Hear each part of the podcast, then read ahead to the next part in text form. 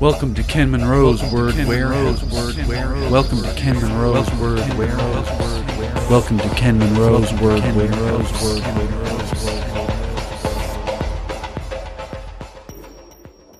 Welcome to podcast six of Ken Munro's Word Warehouse, my poetry podcast.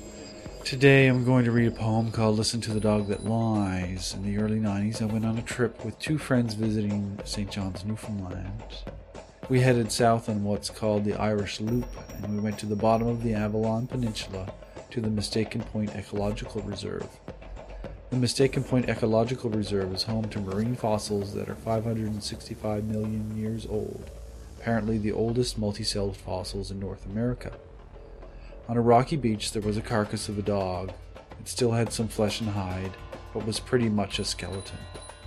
This was around the time of the collapse of the Newfoundland fishery, so it's a metaphor for that.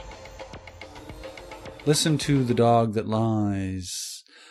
Listen to the dog that lies upon the rocky beach, but not alive, its body cleansed of hide and flesh and eyes. The dog is dead, its still and silent bones shine. Once it ran upon the deck and howled and whined at whales that passed and sprayed clouds of brine, and not a thought is thought, the dog has no mind. Its dashes and shakes and darts and breaks distracted its eyes from the lethal wake that wrecked the deck and mopped the dog away. Thanks for listening to Listen to the Dog That Lies. This is Ken Munro's Word Warehouse, the Poetry Podcast, episode number six. Soundtrack music was courtesy of Magnatune.com, featuring the artist Solus. You can contact me through my email address, podbard at gmail.com. That's P O D B A R D at gmail.com.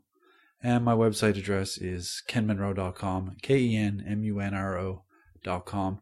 Thanks for listening and see you next time.